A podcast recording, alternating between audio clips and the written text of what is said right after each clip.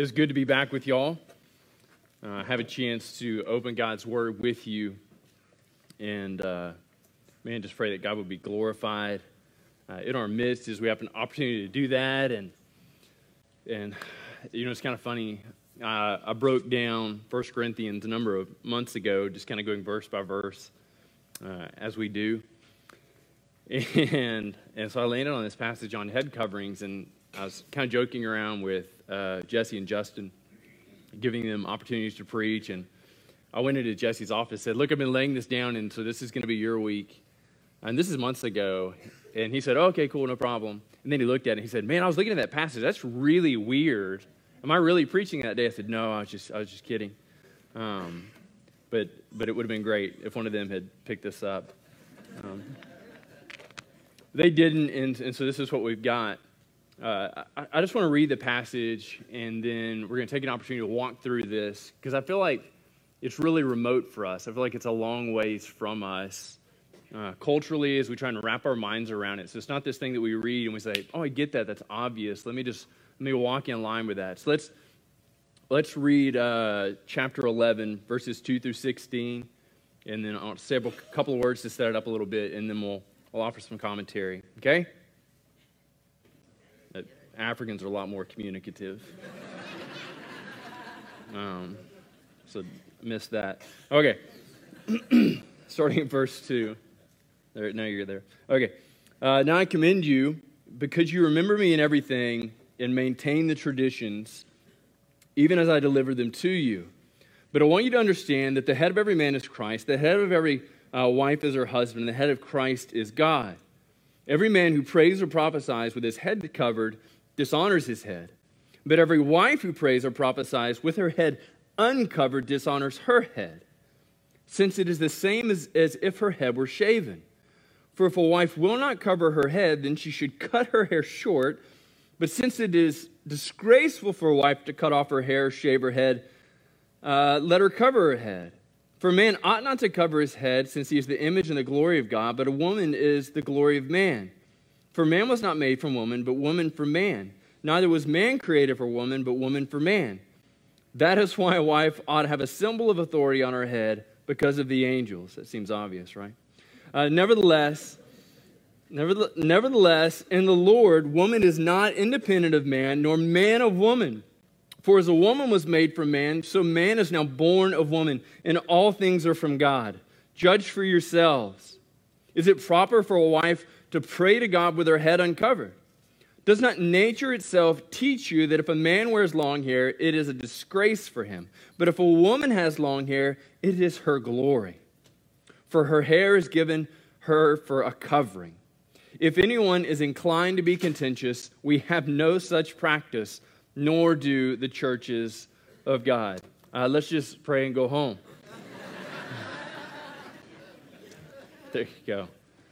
Uh, there's this uh, famous tale of uh, John Wesley, who he was out preaching, and he said, I've got a short sermon for you. He read uh, Matthew 5, and then he sat down, and they're like, okay, we get that. I don't feel like somehow the same thing uh, would apply to, uh, here to 1 Corinthians 11. So let me just kind of reframe the setting, kind of where we are in this book. It's been a couple of weeks. you guys had an awesome, awesome opportunity to hear from Jesse and Justin on the cost of following Jesus. I'm so thankful to God for them and for their ministry to you. But as we were like just finishing up chapter 10, notice that he kind of opened up the discussion again of meat sacrificed to idols, and he's talking about what it's like to live life in community. And so you're out and you're buying goods in the marketplace, and, and you have the freedom to do that. But if you find out that it's meat sacrificed to idols, you shouldn't do that because of what it says about your relationship to Jesus, right?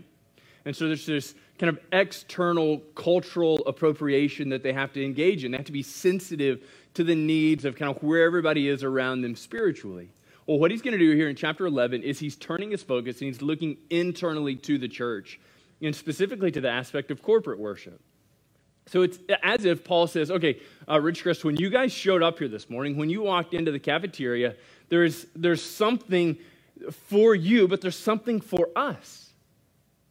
And so, honestly, a lot of us as Americans walk in and I want something for me. I want something to get out of it. I want something kind of this low hanging fruit I can grab, I can take home, and I can immediately apply. And a lot of us fail to realize that when we gather together, there is something for us. There's some, some, somebody beside you hurting. There's somebody beside you rejoicing. And what we see is the one who is, who is sorrowful, the one who's rejoicing can come together and can be glad in the Lord together because we're brothers and sisters in Christ together. And that's, that's what we do corporately. And so corporately we come and we worship. Corporately we come and we display the manifold glory of God. And we can only do that together as a group of people all leaning in, dependent upon the Holy Spirit, uh, with Jesus as our Lord and Savior. And so he's turning and he's focusing and he's walking through this. But it feels so incredibly remote for us because as I just look out here, either a, a lot of you women are loose or you just decided that head coverings aren't good. Wow. It close to home for some of you. right? And so we read this and we say, this is distant, this is remote, I don't really understand. Now, uh, I attended two different, well, a couple of different churches, but, but two very different cultural gatherings. And so when we first landed, we went to go visit the Hucks, and we're in Georgia, and we landed at 3.45 in the morning, and Jake death marched us right up until time for church. And we go to church, and it's very Western. I mean, people from India are leading the worship, but it's very Western-centric. Uh, this guy from Canada got up and taught, and, and so I'm sitting there, I'm just kind of in the moment, and I dropped my phone because I fell asleep. And so, like, but but I mean, it's very, very just like makes sense. It's just like being at church here for some of you. Um, but then when we arrive, when we arrive in Africa, it's, it's, completely distinct and different. We had a couple of opportunities to attend different cultural gatherings. Uh, one uh, apparently turned out to be a funeral. I didn't realize that until afterwards. But we're there, and at this funeral, you've got all the men seated in this one area, and off to the side, you have all the women seated. And I thought, okay, that's, that's just kind of different. And then we went to a unity service. There's a soldier who had come home from the war, and all these various tribes are gathering and, talking about the fact that they finally have peace, and they hope peace is sustainable. And at this gathering, too, there's all the men seated in one area, and then all the women uh, seated off in a different spot. And then I, I had a chance to, to, preach on Sunday over there, and it's the same thing. So there's, there's all the women sitting over here to this side, and then there's all the men seated on the other side. And then, then there's these uh, little boys who just dance the whole time down in front. And so that was, that was awesome. And so, but every single one of them in those instances in Africa, all the women were covered. All of them had, had their head covered. Now, I want you to think about how culturally inappropriate it would be for one of those, you know, just kind of uh, really just kind of up and coming and modernizing women to walk in and say, Forget this, I'm sitting with the men. And so she were to walk in and she were to plop down and she were to sit there and they'd say, What in the world are you doing? What in the world are you doing? Because culturally, it would make no sense. And her presence in that place, her presence sitting in that deal, not being separated, would be a distraction in the midst of worship. And so the whole time we would be worshiping, everybody would be looking back and saying, uh, What's up with Sister Betsy? Why is she sitting over there? What, what's, what's going on with her? She's not sitting where she needs to sit because she'd be doing something that is a violation of their culture. Now, when Paul's talking about head coverings here and he's applying it to those in Corinth, he looks at their culture. He looked at something not just for the church culture, but for the broader Corinthian culture. And he culturally, he brings that cultural adaptation and he articulates it, he applies it within the confines of their church. Now, this is why this is important. As they were kind of out in community and, and going to, to the shops or just going out and visiting people, walking on the streets, all the women would have their head covered because that's what they did in the first century. But when they would gather in their homes, they would relax, just like uh, many of you do. When, when I'm in my house, I put on a pair of gym shorts and a t shirt, and I kick back and, and I'm relaxed. But that would be odd, right, today if I were wearing a pair of gym shorts and just kind of kicking back, relaxing. Uh huh, that's good stuff. What's on TV? That wouldn't be appropriate. And so, because their churches were gathering in homes, they weren't gathering in buildings, they didn't have that luxury, they didn't have that opportunity, there had been a relaxation by some, and apparently by some of the women. So that when they gathered in these homes, and some of the men, they'd walk in the home, they'd see a woman uh, with her head uncovered, it was scandalizing. and they weren't sure what they should do and how they should operate. So Paul wants them to know that there are certain cultural distinctions that they have to maintain so as not to be a distraction in the church. And we can think of a number of things that, that we could do here today or keep from doing that by virtue of the fact that if we do them, we are distraction to others. Imagine if, if back in the back, Charles's phone rings and he answers it right in the middle of preaching. And he's like, oh, it's okay. He's having a separate conversation. That would be a, a distraction, and we would say that's wholly inappropriate. But I'll tell you that, that while I was preaching uh, last week in Africa, that's totally culturally acceptable. There is no phone etiquette. I had Africans tell me, we have no phone etiquette. Hold on a second. What's up? Yeah. I was like, you understand the problem, then let's work towards fixing it.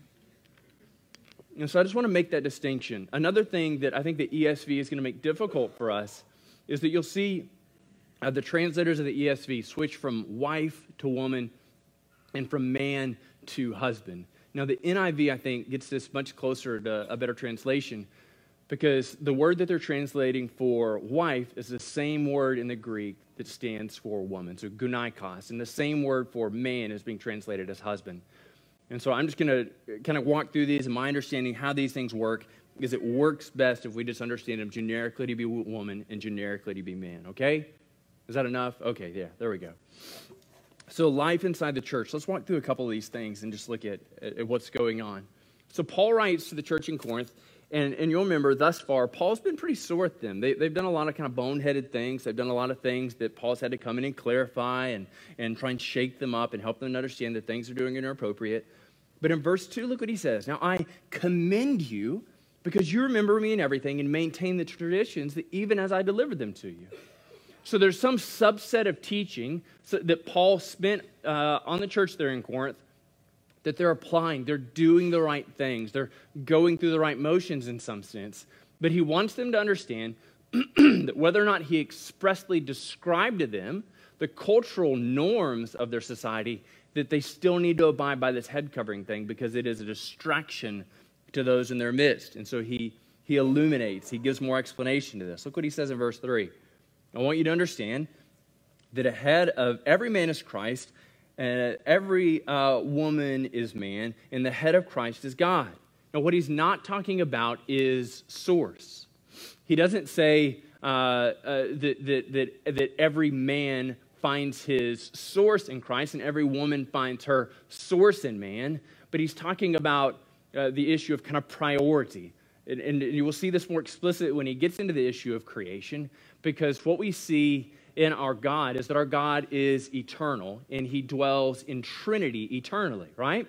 So it's not within the Christian confine of understanding that God the Father is sitting there and he's like, oh, I'm so bored. What am I going to do? Let me just kick out the Holy Spirit. Let me just kick out Jesus. We see that God dwells in Trinity perfectly, eternally.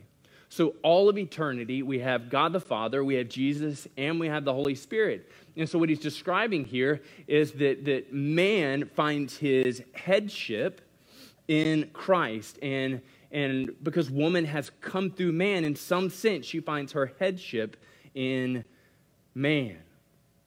But this does the same thing with Christ. So we see this idea of kind of functional subordination that we all have various roles to play, that none of us get to be reign and superior and high and mighty and exalted, because just as we see that Christ is functionally subordinate, he is serving a role unto the Father, right? So we have this complementarity. Men and women, we complement one another. All of creation doesn't perfectly display the glory of God in either man or woman, but we display God's glory perfectly together. Well, look at four and five. He's going to describe a couple of actions. he says, Every man who prays or prophesies with his head covered dishonors his head. And he's going to flip into the inverse about the woman. So, why is it a dishonor for the man if he covers his head? Well, there's this wonderful statue of Emperor Augustine, Augustus, and he has his head covered. And so he takes his toga and he pulls his toga up over his head right as he's prepared to offer a libation, right as he's getting ready to, to offer a drink sacrifice. And so one of the things this shows us is that culturally, in the first century, when men would cover their head, it would be for the express purpose of engaging in cultic worship, idol worship. And so, if they were to see Brent walk into the room and all of a sudden Brent's got his toga on for whatever reason, and he takes his toga and he flips it up over his head, it'd be obvious and say, Oh, Brent's engaged in idol worship. What in the world is he doing in Jeff's living room doing that? He's confusing things for people.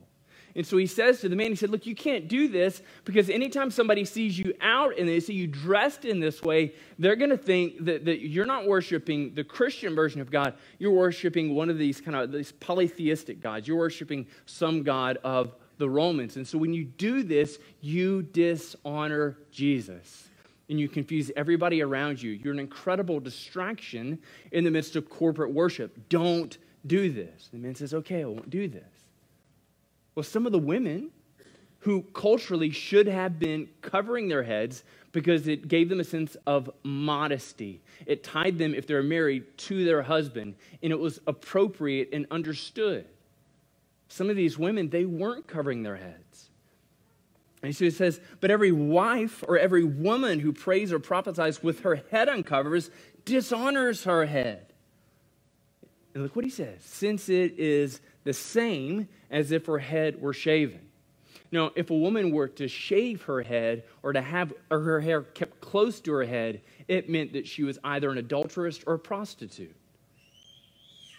And so she was uh, a woman who was doing inappropriate things within their community, and we would say within our community. And this would be like uh, wearing a, a, very bright name badge or very, you know, this is her costume. Oh, look at that, shaved head. Whoa, what's going on? And so this is their assumption.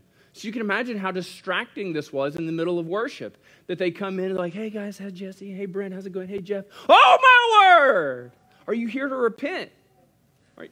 And she's like, what do you mean am I here to repent? This is my living room. He's like, whoa, what goes on in your living room? He said, well, she can't do this because when she does this, the cultural understanding is she's either a prostitute or she's an adulteress. She's done something to be ashamed of but she's showing no appropriate response to this shame. Now, look at the beautiful thing here. What are the two actions that both the man does and the woman does? It seems that Paul says these people are playing a central role in the worship service. Same actions. So you've got this guy, he's praying and he's prophesying. You've got this woman, she's praying, she's prophesying. So if you're to read this passage and walk away and say that this passage stands for the subjection of women, that this passage sees women as somehow inferior to men, then clearly you read these verses and you say, no, they're engaged in the same actions. We see this woman playing a central and vital role in the midst of the service. And so they're gathered as a body and she stands up and she prays. And I can tell you some of the most moving memories that I have and just experiences I have of prayer or when a woman has stood and prayed because God has poured his spirit out on her and the words spill through her in a way that they don't through some men because she's in touch and she's channeling and she's, she's sensing God and reading scripture in a way that I just can't approach and can't understand. And this is what's taking place in their gathering. And he said, and this woman's prophesying. So the Spirit of God has come upon her in such a way that when she opens her mouth and speaks, people recognize they're hearing a word from the Lord. And so you hear this and say, well, this seems distant, this seems remote. Should I feel this? Should I trust this? I don't know. I've primarily been in churches that, that are just kind of kind of androcentric, kind of male centric. What I want you to understand is the totality of Scripture gives us a repeated illustration and beautiful depiction of God's stunning movement in the lives of women. From the Old Testament to the New Testament. Exodus 15 20 gives us a picture of Aaron's sister Miriam, who's spoken of as a prophetess. Somebody whom God spoke to and God used as a conduit for speaking to others. In Judges 4 4, we read of Deborah, who was not just a judge, and so she's not just kind of this military leader, but she was also functioning as a prophetess. But look at the one in the New Testament. In Luke chapter 2, Luke chapter, chapter 2, his parents, uh, Jesus' parents go to present him to uh, the temple. They go to the priest to present him. And there's this amazing word for Simeon, who says, Lord, now you are letting your servant depart in peace according to your word, for my eyes have seen your salvation that you have prepared in the presence of all peoples, a light for revelation to the Gentiles and glory for your people Israel. But along there in the same place, there's a prophetess, Anna. Not Jesse's wife, but a different Anna. And look what it says about her. It says, And there was a prophetess, the daughter of Phanuel of the tribe of Asher. And she was advanced in years, having lived with her husband seven years uh, from when she was a virgin, and then as a widow until she was 84. Listen to the zealous nature of this woman's relationship with God. She did not depart from the temple, worshiping with fasting and prayer night and day. It said virtually you couldn't show up without seeing Anna in the temple. She was always there, always worshiping God. And this is what he did. In coming up at that very hour, so the very time Simeon's kind of communicating these things, she began to give thanks to God and to speak of him to all who were waiting for the redemption of Jerusalem. Think about this moment. Jesus, his parents, bringing him up there. Simeon said this word, and they're just, they're taking it in. This is hard. This is hard to understand. And then Anna comes up, and she begins to testify to the goodness and graciousness of God and to proclaim of the coming redemption of all humanity women play a key and indispensable role in the kingdom of God. And for us to fail to recognize that and to utilize that says so much more about our failings than it does any type of inadequacy in them. Every woman who does this dishonors her dad. Let us reverence and find greater ways to use women in our worship. Look what he goes on to say. He's going to spill this out. He says, For if a wife will not cover her head, then she should cut her hair short. And he's going to say, Don't actually do that, though. Since it's disgraceful for a wife to cut her hair, shave her head, let her cover her head. So now he's going to relate it to creation. He's going to relate it to creation. He says, For a man ought not cover his head, since he is the image and the glory of God, but a woman is the glory of man. In essence, he's, he's giving us this picture from Genesis, right? where man is created, and then, la- and then after that, God creates woman from man. Listen to him explain it a little clearer. Verses 8 and 9. He says, For man was not made from woman, but woman from man. Neither was man created for woman, but woman for man. Let's look at Genesis. Let's look at 126 and 27, and then we'll flip over to chapter 2.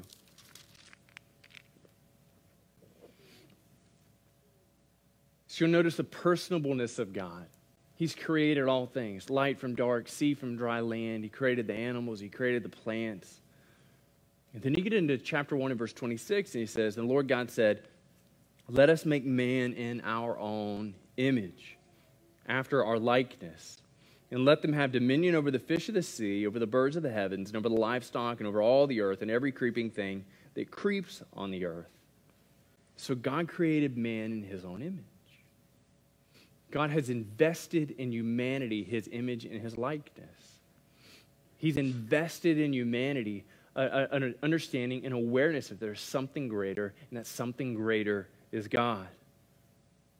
So he created in his own, his own image, in the image of God, he created them male and female, he created them. What we recognize in Genesis 2 is that God had been moving and he'd be creating all of the animals he created Adam. He brought all the animals to Adam. He said, What's this called? And Adam said, I'm running out of names here. Let's call it an aardvark. what about that one? Doug, Doug, uh, Duckbill platypus. God's like, Golly, these names are ridiculous. Why did I give you this? And so he's creating all these things and all these animals, and all he's running through the taxonomy. And then he, then he comes in and he says, Look, there's, there's nobody fit for you. There's nobody fit for you. I've formed all of these animals, but, but it's, it's, there's nothing for you. And God says incredibly profound words. He says, It's not good that man should be alone. I'll make a helper, a helper fit for him. Now, out of the ground, the Lord God had formed every beast of the field and every bird of the heavens and brought them to man to see what he would call them.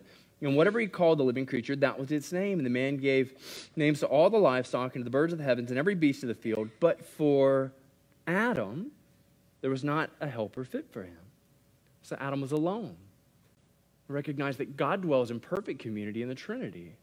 But here Adam was dwelling alone. So the Bible tells us that the Lord God caused a deep sleep to fall upon the man, and while he slept, he took out one of his ribs and closed up the place of the flesh, and the rib that the Lord God had taken from man, he made into a woman.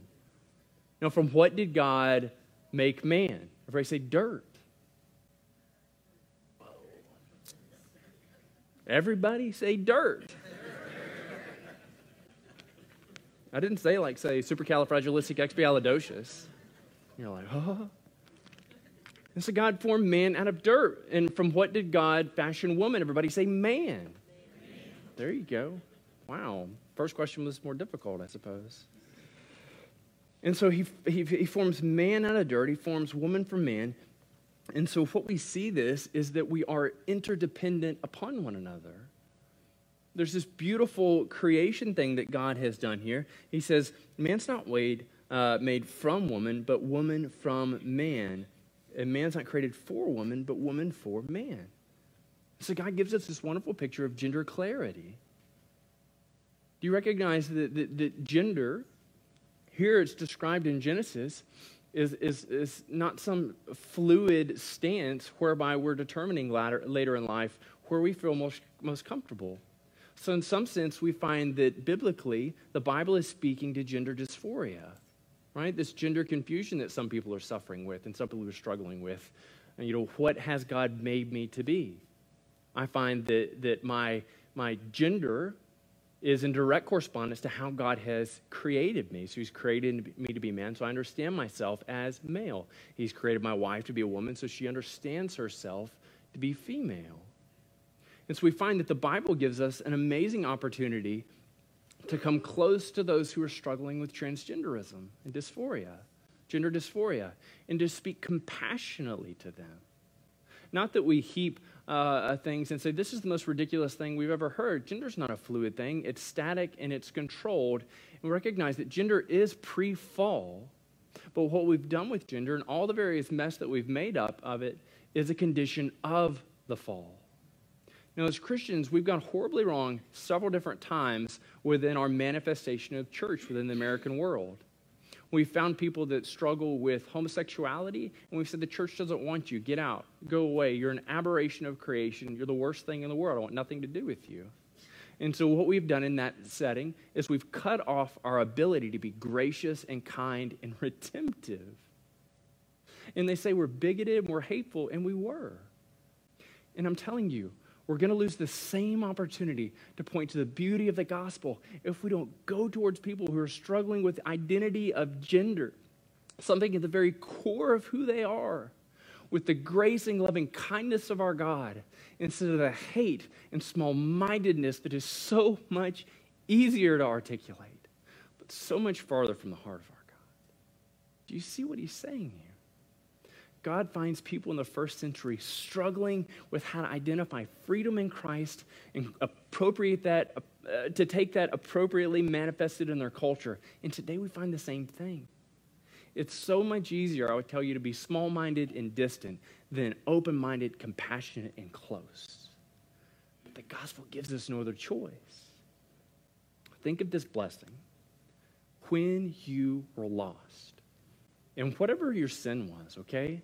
Like you, you thought you were good enough, and the gospel showed you your corruption and your brokenness. You thought you were whole enough, and the gospel showed you how your heart was piecemeal and broken. Or you're living in some something that we would say that's egregious sin. Like you should have recognized that. In all of those places, the goodness and loving kindness of our God found you. In finding you, it rescued and rescuing you. It moved you from death to life, from being lost to being found, from darkness to light. We want to be about the same things.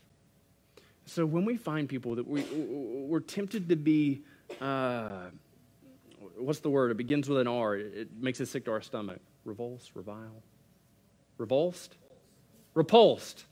Wow. Normally that word would have been my tongue right there, but instead, cough drop stopped it. When we are tempted to be repulsed by what we see, let us remember that all of our sin is vile, that all of our sin is dirty and despicable, but in God's graciousness, He comes close to us. We see the beauty of the gospel in every person who's redeemed. And we see an opportunity for his beauty to be displayed in the most disgusting form of sin you and I can imagine. Right? Whatever it is that you think is disgusting, God has plans and purposes for that person. And maybe what he's using is you to come close to that person to show the goodness and loving kindness of our God up close to them. Let our homes and hearts be open and ready to invest in the lives of those we would otherwise disagree with and discard. So, Paul has probably the, the most clear verse in this whole passage in verse 10. He says, That's why wife ought to have a symbol of authority on her head because of the angels. So, moving on to verse 11. right. I, I, so I took a terrific number of commentaries with me, uh, some of which I actually read uh, while I was gone. And they would say, like, surprisingly unhelpful things, like, this is really complicated. I'm just like, that's why I'm reading you. Um, but one of the things they would say over and over again, uh, almost universally, that I just really appreciate is that this is one of these open handed verses. Let's not be dogmatic on this. And there are a number of things we can come to in the text and say, let's not be dogmatic, because dogma- dogmatism gives an opportunity for pride to display itself. And there's no pride in my uh, well, there's no pride in a lot of what I'm doing today, but there's certainly no pride uh, captivated and caught up in my explanation of this verse that seems incredibly tertiary and different, just remote, and, and God is sovereign. His word is inspired and infallible and inerrant. But this is just weird. And so, verse 10, let me just take a stab at it, okay? said that's why a wife ought to have a symbol of authority on her head. Apparently, the church in Corinth had some big problems, but they thought this was obvious because Paul didn't explain it anymore. So, the authority of the woman, this head covering, her, her, her head being man and Christ and up to God, he said that she has to wear this because of the angels. Now, I think this is the closest we can get to it, or certainly the closest I can. And, and I'm going to use a couple of verses to support this if we fundamentally understand angels to be servants of God, right? So we recognize that a third of the angels fell, and those are referred to in the Bible as demons. This isn't an understanding of some type of demons involved in their worship. He's talking about ministering spirits. Hebrews 1:14 says, speaking of the angels, he says, "Are they not all ministering spirits sent out to serve for the sake of those who are to inherit salvation?" So angels are busy serving God by administering his word and, and, and, and performing spiritual battle on our behalf, it would seem. And then in, in uh, 1 Peter, we recognize that he's talking about salvation and just how amazing salvation is. And like you need to understand the place you're at in history. You see redemption unveiled. There's no ambiguity to salvation from where you sit positionally in history. And he's talking about how great this is. And he says, You need to understand how great this is that the good news announced to you, which has been preached to you by the Holy Spirit, sent from heaven, these are things that angels long to look at. So the mysteries and the providence of God was kept back from the angels, but they waited with anxious anticipation, much like a parent who's purchased their child something amazing for Christmas, and it's wrapped inside the box, and inside that is another box, and inside that is another box. And as you watch them open, you're getting excited and you're getting amped up. This is the angel's response to us responding to salvation. They long to see us respond so that they might rejoice. We see that in Luke 15, we see that elsewhere. But look at Ephesians 3. Ephesians 3 says, This is what we do together. This is what happens when we gather corporately, so that through the church, the manifold wisdom of God might be known when we worship together, we reveal the manifold wisdom of God. I don't know what position you came in this morning. Maybe you stumbled in here. Maybe you're looking uh, for a new church. Maybe you're just looking for some help. Maybe you're looking for a break. But when we gather corporately, we're displaying the manifold wisdom of God. To what end? He said, so greatly, so mightily that it might be made known to the rulers and authorities in the heavenly places. So, as we gather here together, there's this invisible thing that's transpiring that, that angels are watching, that they see it. they're not seeing to your innermost core, they're not seeing your inner motivations, but they're seeing our worship take place. So, there in Corinth, when he said, Look, you have angels looking in and watching your worship, and they can see some of you dressed in such a way that disgraces God or brings attention to yourself.